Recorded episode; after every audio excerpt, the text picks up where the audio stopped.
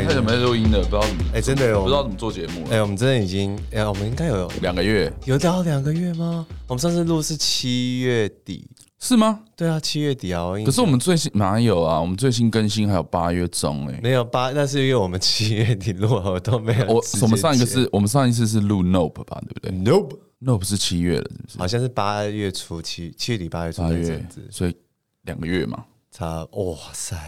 对啊。哦，你应该录了是不是？欢迎收听《听狂人就在你奶奶》，我是咋个 Ten，我是 Chris。哦，真的好久不见，对不起大家，是我的问题，对不起。而且你知道，我昨天，我我昨天就是就是再重新就是发了一篇那个 Instagram，嗯，然后我们 Instagram 更久没有更新，我们上次 Instagram 更新大概是四月这样子，这是你的问题，这就不是我的问题。对，然后反正就是他说，哎、欸，怎么就是在一个很奇怪的时间突然发了一篇文，然后大家问说你去哪里这样子，然后。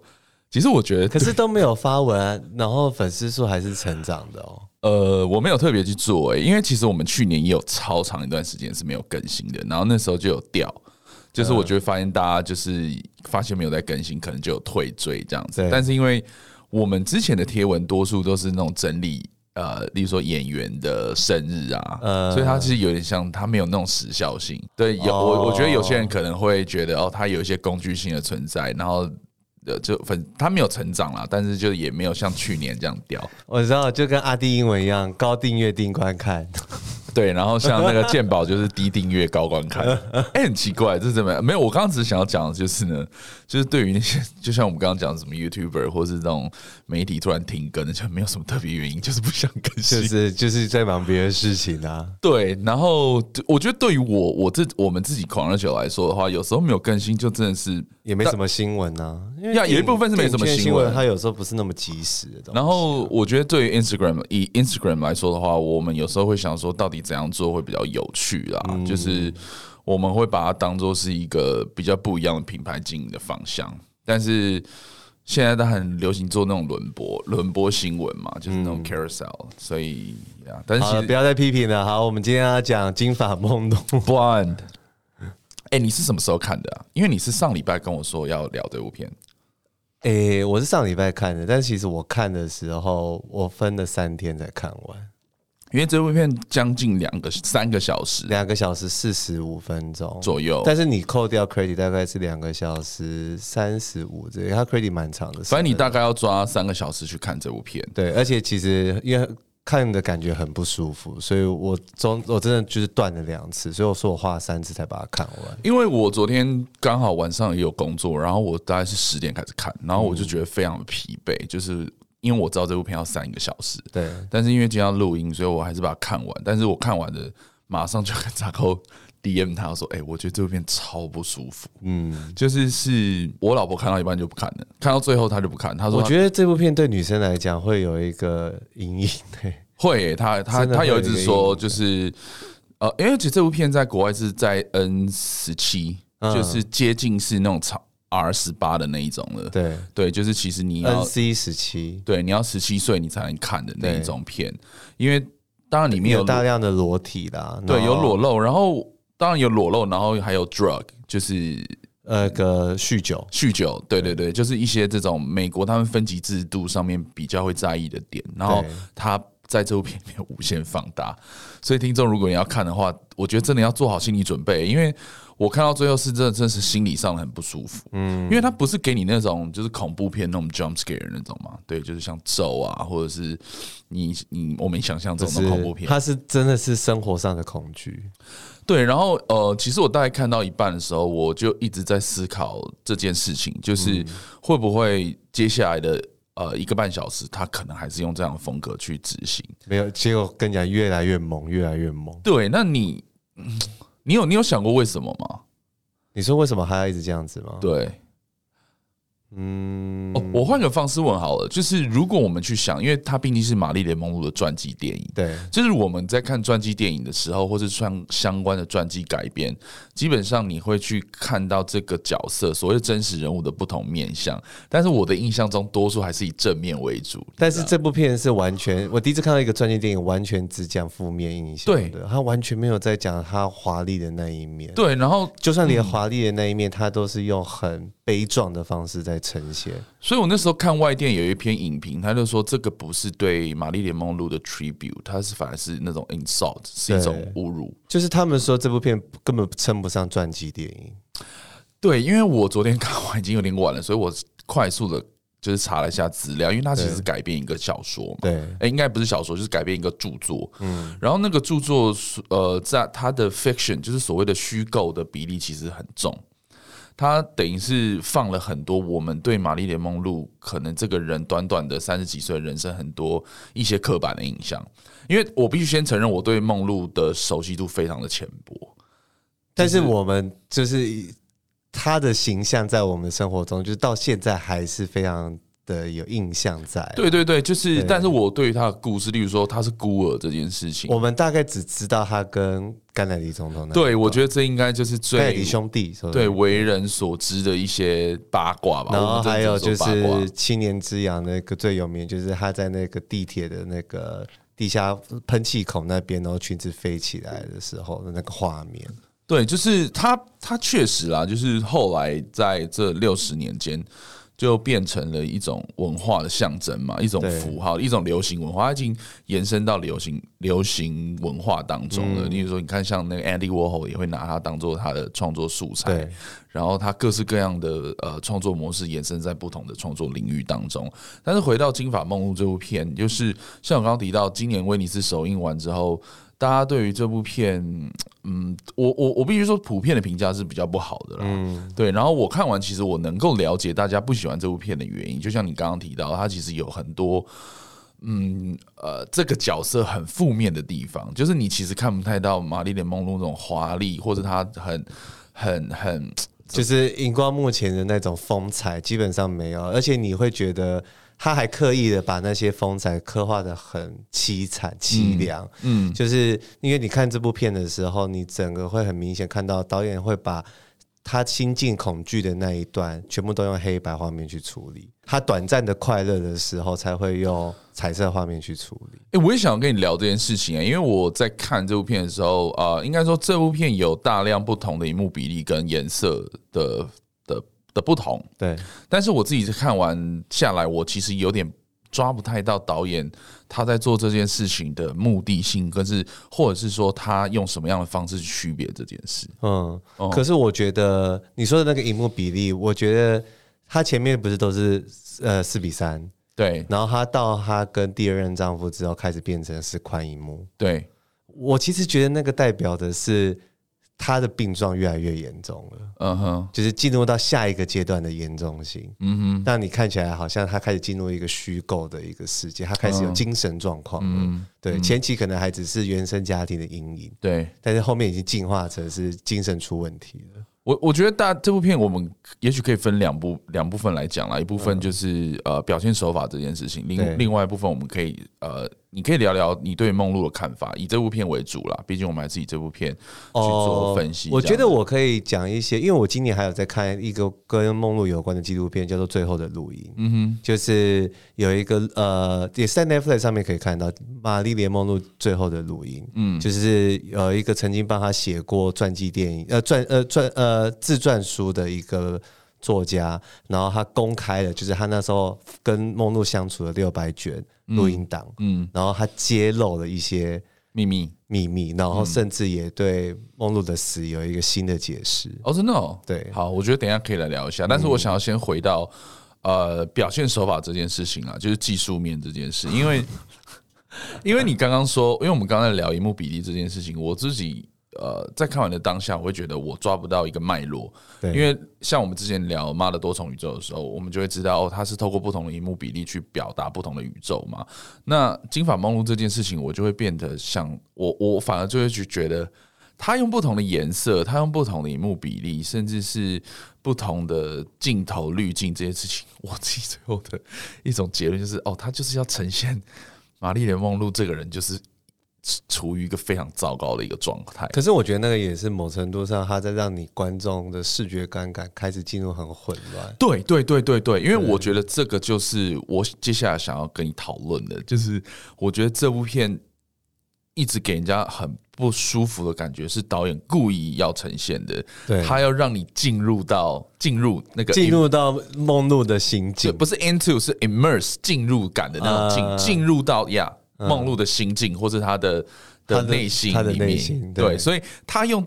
有点有点多的那种。荧幕比例跟颜色去混淆你的视觉专注度，还有一些那种比较迷幻的画面。对对对，所以其实我觉得那种不安，第一个是从视觉上去去去呈现出来的。对，因为它有很多这种这种手法，让你在观看的过程中，我自己是很没办法聚精会神的去了解这个角色当下到底在干嘛，因为他可能一下就跳到别的地方，一下就跳到一个另外的地方，他可能那时候是聚焦在一个写写实的一个心境里面，但是他另。他下一颗镜头又变到很虚幻的一部分，嗯，所以我就是一直被这个、这个、这个在拉扯，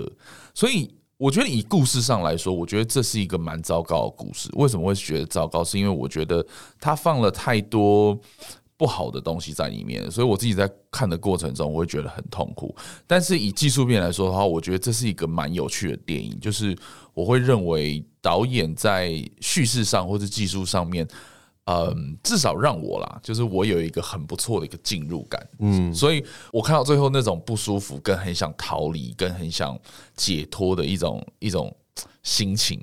是很能够跟梦露同步的，就是那种很不舒服，很不舒服，而且它里面有一个有一颗镜头，我不知道你有没有发现，就是。他很像在梦里被追杀，但是你当下其实不太能够知道到底是现现实还是梦境。然后就有个人站在他的床边，而且他就站在那边呢，就是他没有要动。就是 after 那个甘乃迪事件之后，他回到他自己一个人住的时候，哦，他就是进入到一个他陷入他以前的那种那种罪啊，堕就是流产啊，堕胎啊，然后。那些他不想要的的那种生活，然后他在那边梦游啊，sleepwalking，然后就有一个那种很像那种哎特勤局的人站在他床边这样子。哦，我觉得那个都是暗示一些东西。对对对对对，就是他可能在被监控，或者是就是他那时候，对，我觉得这个等一下可以分享，就是最后的录音，他有他后面有分享这一段。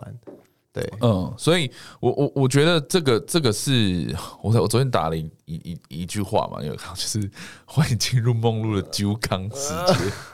就是我揪康世界，揪康就是就是你喝很多酒，然后你很强，就是很啊，你说台语的揪康啊，对啊，揪康啊康贝宝吗？就是不是，就是你很揪康啊，就是你，我觉得。这整部片就是一直呈现一种这种很迷幻的一个氛围，嗯、但是我觉得它的故事性不是这么的，呃，怎么讲？就是不是这么的 please，就是我觉得身为观众你不会被取悦到，不会啊！而且我我我我有看到一些国外的影评，他们就觉得你根本就是在羞辱梦露，对，就是你在消费他的红利，然后你还羞辱他，对对，就像你刚刚一开始讲的啊，就是。这部片把他所有很糟的东西，无论是真实的也好，或者是想象出来的东西也好，他非常赤裸丢在荧幕面前，就是这部电影里面。而且我觉得那个很可怕的点是，你可以他用的包装方式，不是说因为他要去得到什么名利，他用包装方式，我去做这些恶心的东西，都只是因为我内心的阴暗跟脆弱。哦，这好可怕！就是有一个，你把它形容成，就是他的那些原生家庭的过去阴影，然后一直的牵绊着他，羁绊着他一辈子，然后让他去做这些就是肮脏龌龊的事情。嗯，嗯对，就是你看完你他包装这样之后，你还不会有同情感呢？对，就是嗯，我觉得这个可以延伸到我们等一下聊梦露这个角色啦，因为你刚刚讲这个东西，就是其实。它也是就是一个 PDSD 的电影，就是它是一个创伤症候群的电影。你说观众看完还会会有 PDSD？啊？我觉得对于梦露来说啦，就这整部片其实都在讲一个创伤症候群啊。对，因为他这电，他应该说这个这个部电影一开始就是带出了他是一个没有父亲的。小女孩角色，然后然后被妈妈家暴，然后后来就去孤儿院，然后流离失所。所以，所以我觉得我我喜欢，我刚刚会说，我觉得这部片的叙事方式，和叙事手法，我我觉得我是觉得蛮有趣的一个点，就是他在电影一开始植入的这件事情，就是他在追求他的父亲的样子。然后再来就是他的模样跟他妈妈一模一样，那就是真的是完全刻强调原生家庭的影响。对，然后呃，所以就变，我觉得原生家庭这部分可以，你大家可以分享你听那个录音带那个他到底讲了什么东西。哦，可是哦，录音带那个还好，嗯，但是那个时候有听到一个那部片有讲到一个故事，就是因为他后来去了孤儿院啊，然后他其实后来去了很多寄养家庭。一直到他十六岁，然后他为了要终止这件事情哦，所以他就跟邻居的的小孩结婚，结婚，直到他出道。他为了要终止，他一直在流离在各个流那个寄养家庭中。其实，对啊，而且他在寄养家庭中是有发生过性伤害的。对对，应该是说他其实蛮悲惨的。就是如果你去看从电影或者是真实故事来说的话，你都觉得他是一个。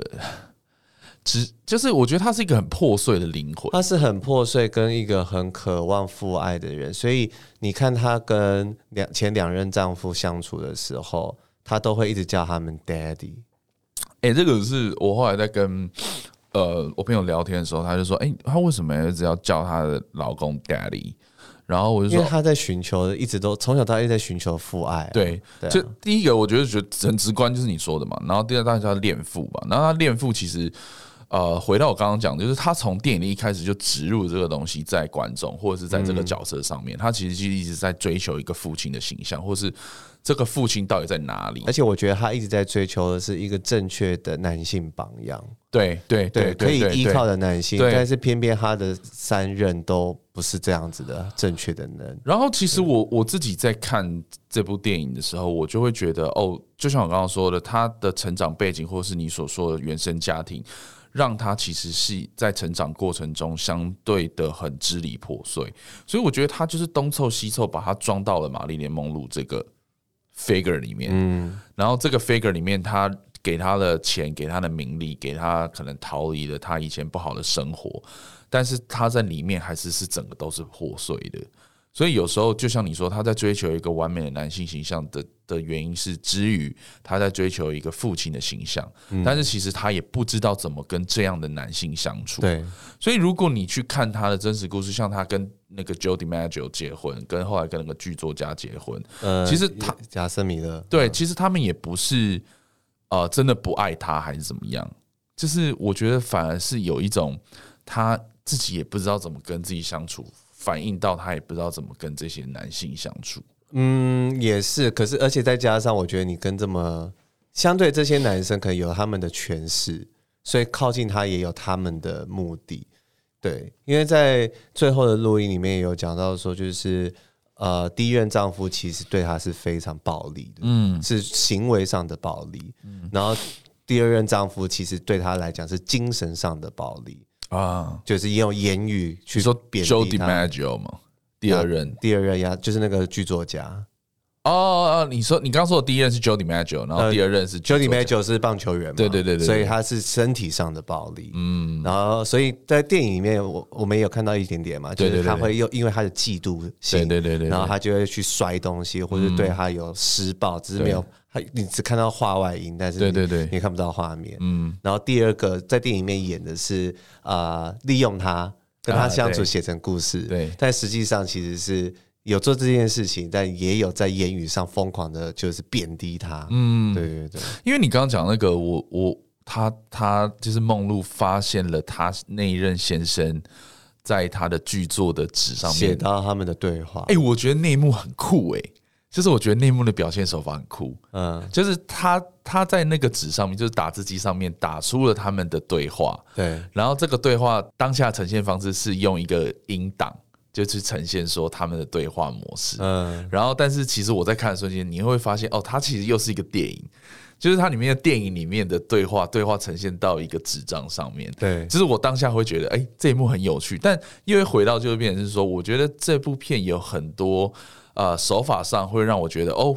眼睛为之一亮，或者说你可以连接到前面他植入的一些小小的线索，嗯，让你在体验的过程中去理解到说为什么这个角色在当下会有这样的反应或者是遭遇，就是，但是我觉得他就是没有做到很完整。但如果我猜的没错，或者是说我自己的感受，他也不能把它做得很完整，因为我觉得它变成一个很工整的电影的话。你就没办法进入到梦露九空世界里。没有，我觉得那个不是，我觉得那不是导演想要抓马的地方，他想要抓马在其他地方。你说像是什么？对，就是就是他的精神状况啊。对，就是他没有要强调，就是梦露一直被利用这件事情。嗯，对。哦，有啦，有在一些地方啦，就是例如说他去拍电影的时候，他会对一些台词、歌词，嗯，然后他会很敏感，因为他知道那个东西就是在羞辱他。对对，所以他在那个地方会抓。抓嘛，可是你看他抓嘛，他永远不敢对他的男人们抓嘛啊。对，所以当那个东西出现的时候，他只能表达他的情绪宣泄，但是他敢反抗吗？他不敢，因为他觉得，呃，他需要爱的力量大过这些压力呀。对，嗯，因为呃，还有我刚刚讲，就是前面他植入一些这种东西，就是呃，我先回应一下你讲刚刚那个好了，我觉得很有趣，就是。他对于这些事情的反应，就只能从他的工作人员去做宣泄。宣泄，对。那为什么他没办法从他心爱的男人上面去做到这件事情？就是因为他太渴望，他太珍惜那些。对，就像我们刚刚聊那些东西。对啊，他就是在寻求一个那样的一个 model，就是男性那些榜样啊。对对啊，可以依偎在那，或者是让他可以依偎在那里。嗯，所以啊，这样讲其实有一点。也不能有一点，因为整部片就是非常的哀伤，对于这个角色来说，就是一个非常哀伤。所以，像我刚刚呃要讲的，就是说前面有一些小线索连接到最后，你因为整部片他时不时的都会出现他的原生父亲给他的写一封信，你觉得那是什么？我觉得那个是他心里面的他自己想象的。我觉得是他自己想象的。Right，对，Right。因为我其实看到最后的时候，我都已经开始觉得。也许他的父亲早就已经不在了，可是他一直有一个第三个人格的性格，或者是说心里有一个人格特质，会是一直去想象这个时候我的父亲会跟我讲什么话，对，会怎么样的安慰我，会也许也会对我很失望。我觉得这件事情又会是我对这部片有一个，就是给他一个。Credit 的地方，就是他最后他刚比了一个赞，对，给他一个 credit 的地方，对，就是他最后不是收到了一个他小时候那个狮子小玩偶嘛，然后来自于他年轻时期的跟那个两个男生三 P 的两个男生，对，那这很狂哎，超屌的。然后他里面拿了那个小玩偶之后，里面有一张卡片。然后卡片的封封面就是给女儿的嘛，爸爸给女儿的。然后那个呈现方式呢，就是他我知道他念的时候能字写出来，对，他打开来的时候其实是空白的，白，对。然后他以画面来说的话，就是他慢慢写出来，然后就跟他说，其实这个角色从来都不在。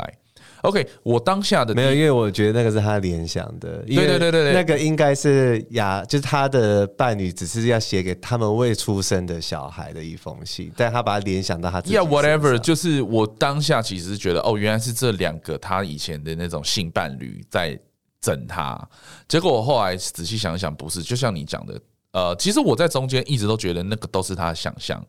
所以我后来会去思考这一幕的点。的用意啊，应该说这个用意就是，其实我觉得梦露在那个瞬间，他是自己想开了，就是他自己去正视了这件事情，就是从来都没有泪流满面的父亲，这是他告诉他自己的，对，所以他最后崩溃不是因为他这过段时间他是这这段时间他的 之前那些性伴侣男性在整他，而是他突然发现了自己在欺骗自己，对，哦，我觉得那个瞬间是我觉得哦，就是所以在那个。这个那个所谓的 plot 之后，他就开始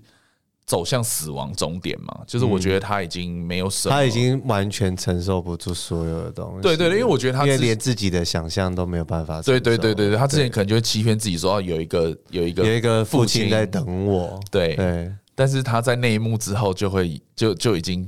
呃整个绝望了啦。对，我觉得整个对生命的绝望了啦。对对。然后另外一个就是，其实我觉得这部片就是有很多。啊，像我刚刚讲那个镜头啊，或者刚刚讲那些东西，我就觉得很有趣。包括啊，这部片的最后那颗镜头，就他不是就是在那边？哦，你是说哦，你说 ending 吗？那个时空流逝的那个镜头？呃，不是不是，就是最后呃，反正电影。啊，反正大家都知道梦露最后就死了嘛，就是他三十六岁，是不是三十六？三十六，对，三十六岁就过世了。然后当然就是呃，死因可能是 OD，然后或者是呃自杀也有可能，但是就是众说纷纭嘛。那事实怎样，我我没有要讨论，只是以电影来说，最后那颗镜头，他就是吃了很多药，喝了很多酒，然后躺在自己的床上，然后那颗镜头就只有他的脚。对啊，然后然后灯光师开始表演一段，就是灯光技术怎么样让你从清晨、中午到夕阳。哎、欸，那你完全不用用快转哦，他用灯光流逝来呈现然后，超猛！那个灯光师我 respect 他。对，就是你看你技术面来说的话，你就会觉得很很酷，很屌。对，然后很屌。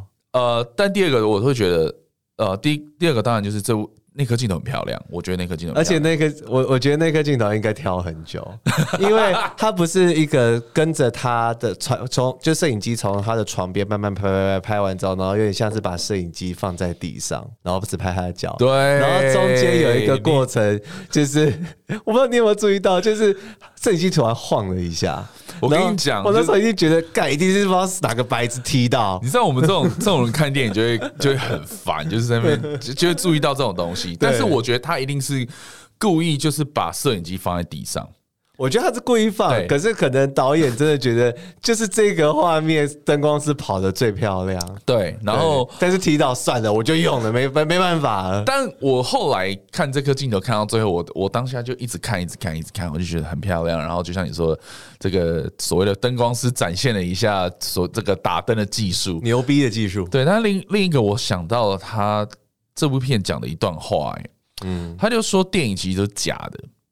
因为他后来不是去纽约去去演剧作，去演舞台剧嘛？对。然后，因为他说电影都是假，然后电影都是透过大量剪接、剪接、剪接，然后把你不要的东西剪在一起，然后最后呈现了一个不是你的那个样子。对。然后我在看那颗镜头，我觉得哦，嗯，这整部片里面让我印象最深的一颗长镜头，就是最后他死掉的那一刻。嗯。然后我就觉得哦，好，就是就是这就是你最真实的一面。嗯。就是在你死亡解脱的那一刻。嗯。当然，这个是我我我的脑补啦，但是只是当下我是只呃连接到那个台词，就是他中间在讲，可能对于玛丽莲梦露这个角色来说，或者是他从事他呃对于他从事的这些事业来说的一个小小的感想。对，因为我刚刚讲了一些我自己对这部片的感受，那你嘞？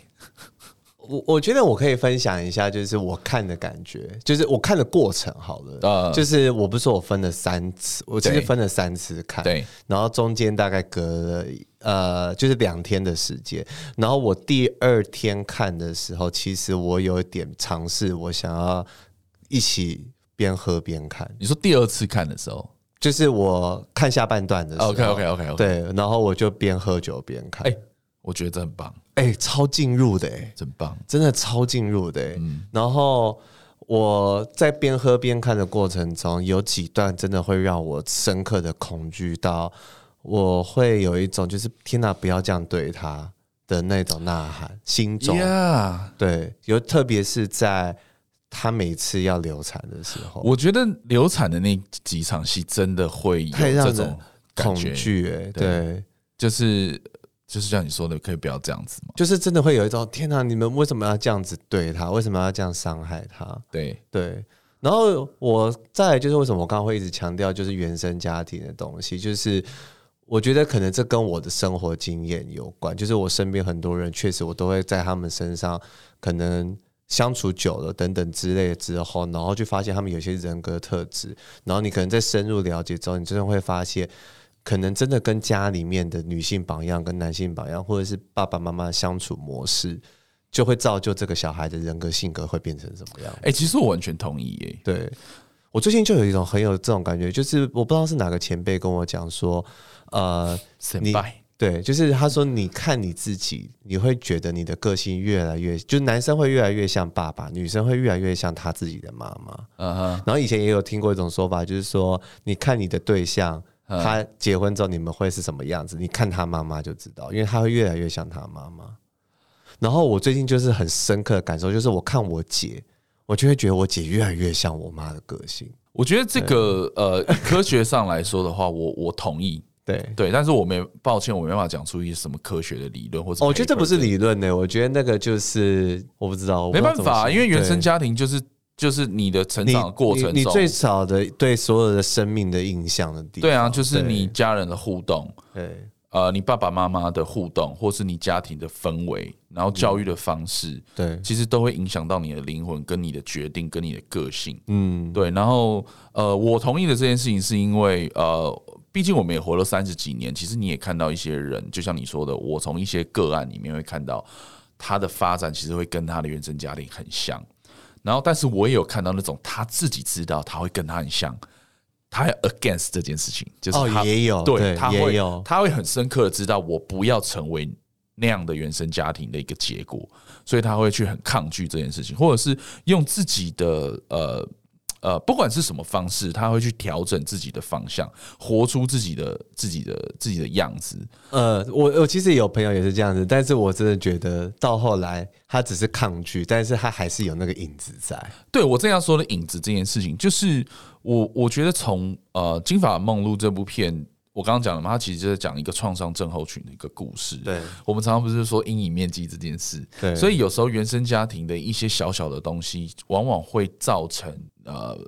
呃那个家庭的某一个人，他的阴影面积真的会很大。这个大到是大到他往后的二十年、三十年，甚至他的一辈子都有可能会跟着他。哦，而且我觉得那个阶段更容易是在你进入关系或婚姻的时候。对，因为我觉得那会是有一个灵魂碰撞，尤其是当你进入到一个呃爸爸妈妈，或者是说无论是什么样的家庭关系，就是你是从那个家庭衍生出来的一个一个一个小分灵，一个个体，对，一个 individual。但你当你要成为另外一个一个一个组合，所谓的 couple 好了，嗯，你就会有一种哎，我会不会变成那样子？even 是好还是不论是好还是坏，所以就像你说，当你进入到一段关系，或是婚姻，或是 whatever，这个关系有可能是朋友关系，或者是感情关系、婚姻关系，你就会有一种投射感，就是诶，我会不会变成那样？或者是说，你就会思考说，呃，我会不会变成我父亲的样子，或者我变成我母亲的样子？呃，我觉得有两种，一种是我知道我的家庭长怎样，所以我希望我的家，我我自己个人的家庭不要变得跟我爸妈家庭一样，我会努力去避免一些事情。有些人就像你讲的，就是他会呃害怕，因为进入婚姻之后或者进入关系之后，是不是我就会变得跟我父母亲的关系一模一样？诶，我有一个朋友真的是这样子，她是女生，然后她为了怕。就是他结了婚之后，他要承受的的婚姻压力，就是来自于他的原生家庭。对，就是他怕他会变得跟他妈妈很像，是或之类的。当他感受到他的男友要跟他求婚的时候，嗯，他马上逃，然后真的哦，对，然后逃到就是。他觉得最好逃的方式就是我去跟女生在一起，我就不用面对。哦，你好像跟我讲过这个故事，对，但我认真忘记是谁了，所以我没有这个。等一下我们再试一下说。但我记得你有跟我聊过这件事情。对，但是后来，但是后来，她男友蛮厉害的，她男友利用了一些方法，嗯，还有一些智商或者是信仰的方式去调整他，说那是我们是不一样的个体，就是你爸妈是你爸妈，我们是我们。嗯，你你一定要看清楚这件事情。哎，我觉得看清楚这件事很重要，因为我觉得有时候也不是说我们要逃避这件事情，或者是要避免什么样的事情，因为毕竟那就是你的原生家庭。无论无论你的原生家庭怎么样，就像 OK 梦露这个人，他的原生家庭可能就真的是很破碎，然后他妈妈可能也对他不好，然后他就在寄养家庭跟孤儿院里面长大的。嗯。但我觉得有时候要正视这件事情，那这些东西对你的影响是好是坏？呃，我觉得人真的要自己去消化这件事情，对，因为无论是我们刚刚讲什么样的方式，呃呃，什么样的可能，就是原生家庭会给你好的，也会给你坏的，嗯，不可能全部都是好，也不可能全部都是坏，你一定要从中找到一个平衡的点，去去让你的灵魂，或是让你这个人长出一个你想要的样子，对。我觉得这个平衡有时候还是要回到自己。像我觉得梦露她就是完全没有抓到这样的平衡。当然，我觉得她她经历的这些事情其实也很让人同情了。对啊，没有，我觉得她那个不是抓不到平衡呢，而是她那个东西一直真的没有被正确的方式给满足。嗯，对，就像我看那个最后录音的时候，他们就就是他也有讲说，虽然他一直在荧光幕面前有疯狂，就是得到很多很多的喝彩跟目光，对，可是他其实喜欢的是家庭。All right，对，就是他说我宁愿放弃演艺生涯，我宁愿在家里好好做一个家庭主。呃，哦，他在这部片其实也有讲到类似，就是我想要他他的目标很明确，我要做家庭主妇，跟我要在家带小孩。嗯，这是他的人生目标。嗯，可是往往他得到的并不是这个他想要的，而是众人羡慕的。哎，题外话，因为我自己在看这部片的时候啊，就是毕竟你也呃工作大概都是呃跟艺人表演工作有关。我我靠，直接铺入我的职业吧？哎，我也没有讲，我也没有讲的很直接吧？就是我只是想问啦，就是以你的观察，呃，所谓的艺人那种艺人，嗯，他们真的就像梦露这样子吗？就是。好像大家都，例如说，我想要成为偶像，我想要成为歌手、演员，然后万人拥戴，然后你你就是所谓的 celebrity，就是名人。但是那样的那样的光芒跟掌声是是，就对他们来说，这件事情到底是不是是什么样的感觉？我我我不知道，我我觉得有些人，我我觉得艺人都有不同的面相啦，对，所以我不能统一归纳说，当然当然，每一个人是不是都喜欢这件事情？是对，但是。我知道很多歌手会有那种，就是下台后的阶段。你说他会分开来的？不是，不是，就是他可能真的很享受在舞台上面那些魅力，或者是那些掌声、那些灯光。可是他们可能到台，就是下了台之后，会顿时进入一个很空虚的状态。哦，对，就是我刚刚那些东西是真的吗？哦，你说你你你。以你认，以你所知，有些人就是有些人是很渴望那一个，到他下台的时候，他会想下一个我要怎么做更好。不会，他会突然很空虚啊。对，好有趣哦。对，可是那个，我觉得有时候碰到这样子的人的时候，我可以理解，是因为他们分得很清楚，台上是台上的样子，下私底下是私底下的样子，所以会一直想办法去追求自己在台上的那个样子。嗯，可是你不是二十四小时都在台上啊。真的哎、欸，对，等于就是说，也许在那个所谓的 stage 上面，舞台上面，跟你可能私底下回家那种落差太大了。对，所以你可能也会，我觉得那个有点像是我我以前很常会讲说，你中了肾上腺素的瘾哦，这个我完全你你讲这句话，我就完全能够理解。对，你中的那个瘾，所以你你喜欢你在那个燃烧的状态，所以你下台的时候，你 crash 下来的时候，你完全没有办法适应。哦，好有趣哦，嗯、真的哎，我会这样去形容，因为肾上腺素真的是一个很有趣的东西。对，因为我我像我们这种平凡人会遇到肾上腺素，应该就是呃 考试、考试或者是求婚之类的，打球。啊，打球比赛啦，以前比赛啊，以前比赛的时候会有一种，我是想说一些紧张的画面，紧呃。紧张画面很还哦，OK 哦，你是在想一些紧张，我在想一些可能是竞争的时候，嗯，competition 的时候，对。对，就是可能会有那种，而且你在当下就会觉得你的那种，你的你自己就很不一样，对，有一个有一个东西在 boost boosting 你，呃，一直在 boost，一直在给你这样给你这个东西，对，所以像对哦，如果这种东西是长时间，然后你突然没有那个，你你真的会会觉得啊，对啊。但是有我我知道也有会有一些人也会把它变成一个恐惧，嗯，就像你刚刚前面有原本想要讲，就是会不会他害怕他下一次就没有这个东西了？啊？对，他反倒有时候会变成一个反效果，嗯，所以有些人会见好就收，你也看到有一些确实就是会突然就消失了，就见好艺人，对啊，有些人就是会可能明明觉得他在巅峰，他怎么后来突然就不见了？我懂哎、欸，因为像之前那个演那个。达斯维达那个演员，嗯，就是我不知道你有没有印象，没有，演年轻达斯维达演员啦，反正他那时候演完那个星际大战之后，他就消失了，消失蛮多年。然后呃，是这次欧比王肯诺比影集，他要回来演 Anakin 这个角色。然后那时候大家都觉得很奇怪，为什么他就不见了嘛？这样子。然后呃，后来我们有写过一两篇然后报道他，因为他是加拿大人，然后他好像就真的是回加拿大，然后。开一个农场这样子，就是过一个比较平凡的生活。然后我那时候就在想一件事情，就是有些有点像你刚刚讲，就是我觉得有些艺人，无论他是做什么样的演艺工作哦，呃，那个对他来说就是工作，嗯，就是他他没有享受那种镁光灯，或是你知道，就是哦，我很我很屌那种，他那个东西就是他的工作，所以他。可能不会面对媒体，他也不会面对这样的压力，或者是他没有享受这件事情。嗯，所以他当他就像你说，他可能做完一段时间，他就他就飞了。对。然后像那个嗯呃，Jonah Hill 啊，Jonah Hill 前阵子好像有类似的新闻嘛，就是好像是说呃，他之后也不太想要他的作品，不想要再再有一些访问的，就是那种 press day 啊，或是 junket 这种，嗯，就是我我其实看到这些艺人，就是当后来我们可能也有一些采访过程，你会知道，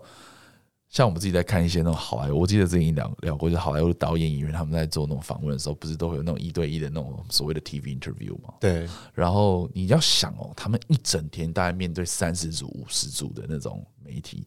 他们可能要讲一样的话，要讲三十遍。所以才要读稿机啊！可是你不觉得他们？我觉得那些好莱坞演员最屌的地方就是，他每一次回答都让你觉得他是第一次被问到。哦，对对对。可是我后来就觉得，天啊，那真的是一个超级累的一件事情，很消磨，因为你要一直 reset reset reset。对对。然后，嗯，我记得我忘记是不是在节目讲，然后我们我们是有聊火影人。灰影人，Gray Man，火影，对我刚刚讲灰灰 影人，灰灰灰，呃，然后我那时候就看到那个 Ryan Gosling 讲了大概，我大概在五个访问都听到他讲一样的话，他就说，哦，这个角色就跟一般人一样，他喜欢，他想要，他其实根本不想当杀手，他想要在沙发里，职业倦怠，他只是想要在那什么沙发上看 Netflix 什么什么什么的，我就觉得哇，其实他们真的很辛苦，也很厉害，哎，就是要同样的问题要一直讲一直讲，然后你也不能说。这刚刚记者问过我，为什么要回答你不会去看他的东西？这样子。有啊，Amber Heard 啊，你讲了一个超极端的例子，Amber Heard 就是这样子啊，所以我就觉得哇，其实艺人真的是没有我们想象中那么的，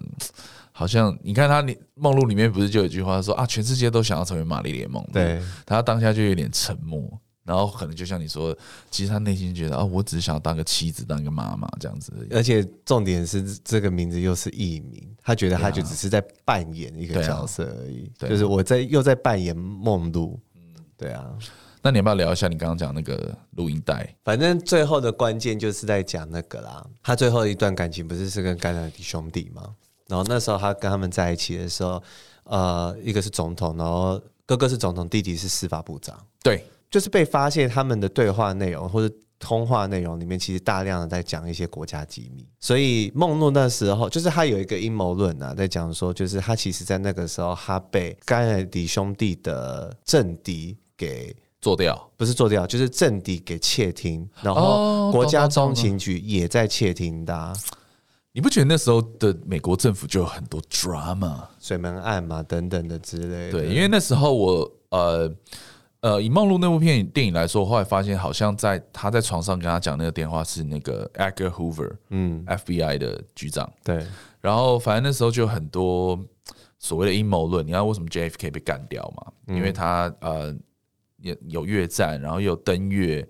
然后又有各式各样的东西，这样子。好，那个阴谋论我们再再开一集讲了。而且后来才发现，原来政敌也是在抓着一个点，是他第二任丈夫，就是那个剧作家的亚瑟米勒，他其实是美国共产党党员。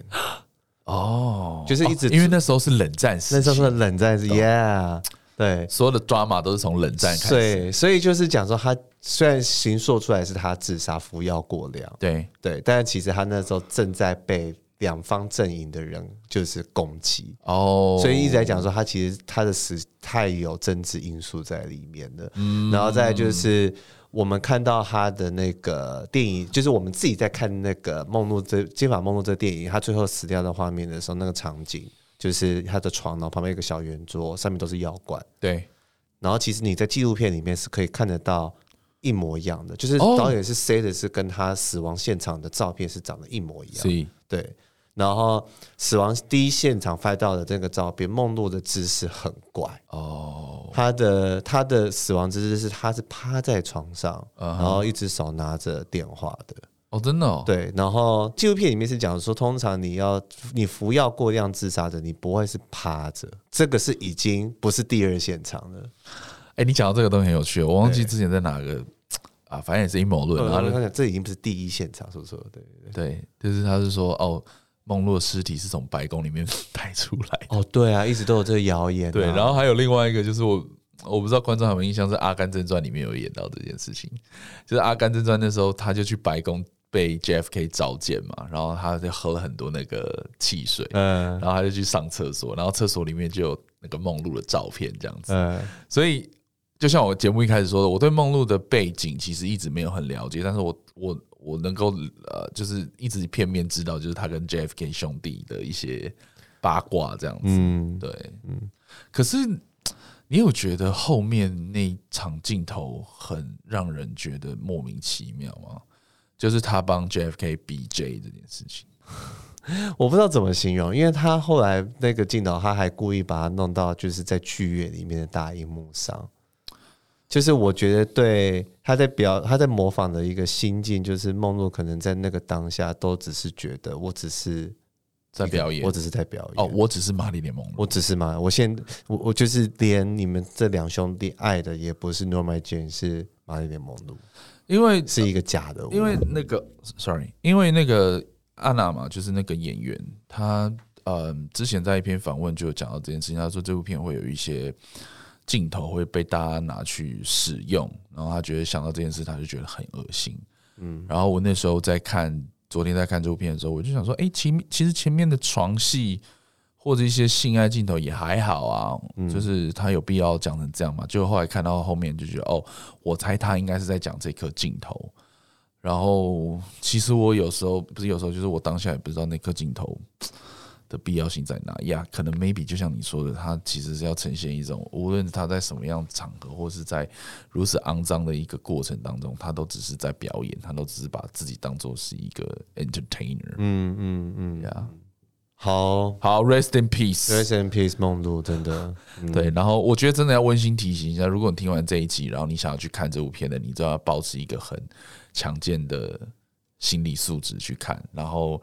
如果你身边的朋友有怀孕啊，或者什么，真的建议他不要看，绝对不要看。其实我真的觉得这部片真的，我我我会强烈的警告，就是希望我觉得女性观众真的要斟酌。对对，真的真的会看，因为活生生的例就是我，我就我老婆她就是看到最后看不下去啊，对，她就真的是她说这部片真的太恐怖了，对对，所以大家要好好的斟酌，这部片会让你的心里有很深层的恐惧。嗯，对，而且其实有些画面真的会让你很不舒服。对，OK，好啊，喜欢我们的听众欢迎上，太久没讲哎，喜欢我们的听众欢迎在 Apple Podcast 给我们五星好评，然后有任何的想法都可以留言告诉我，或者是在 Facebook、IG 搜寻 Hyperspeed 狂热球电影资讯网。虽然 IG 已经很久没有更新，我们更新了，我们重新更新了，拜拜，拜。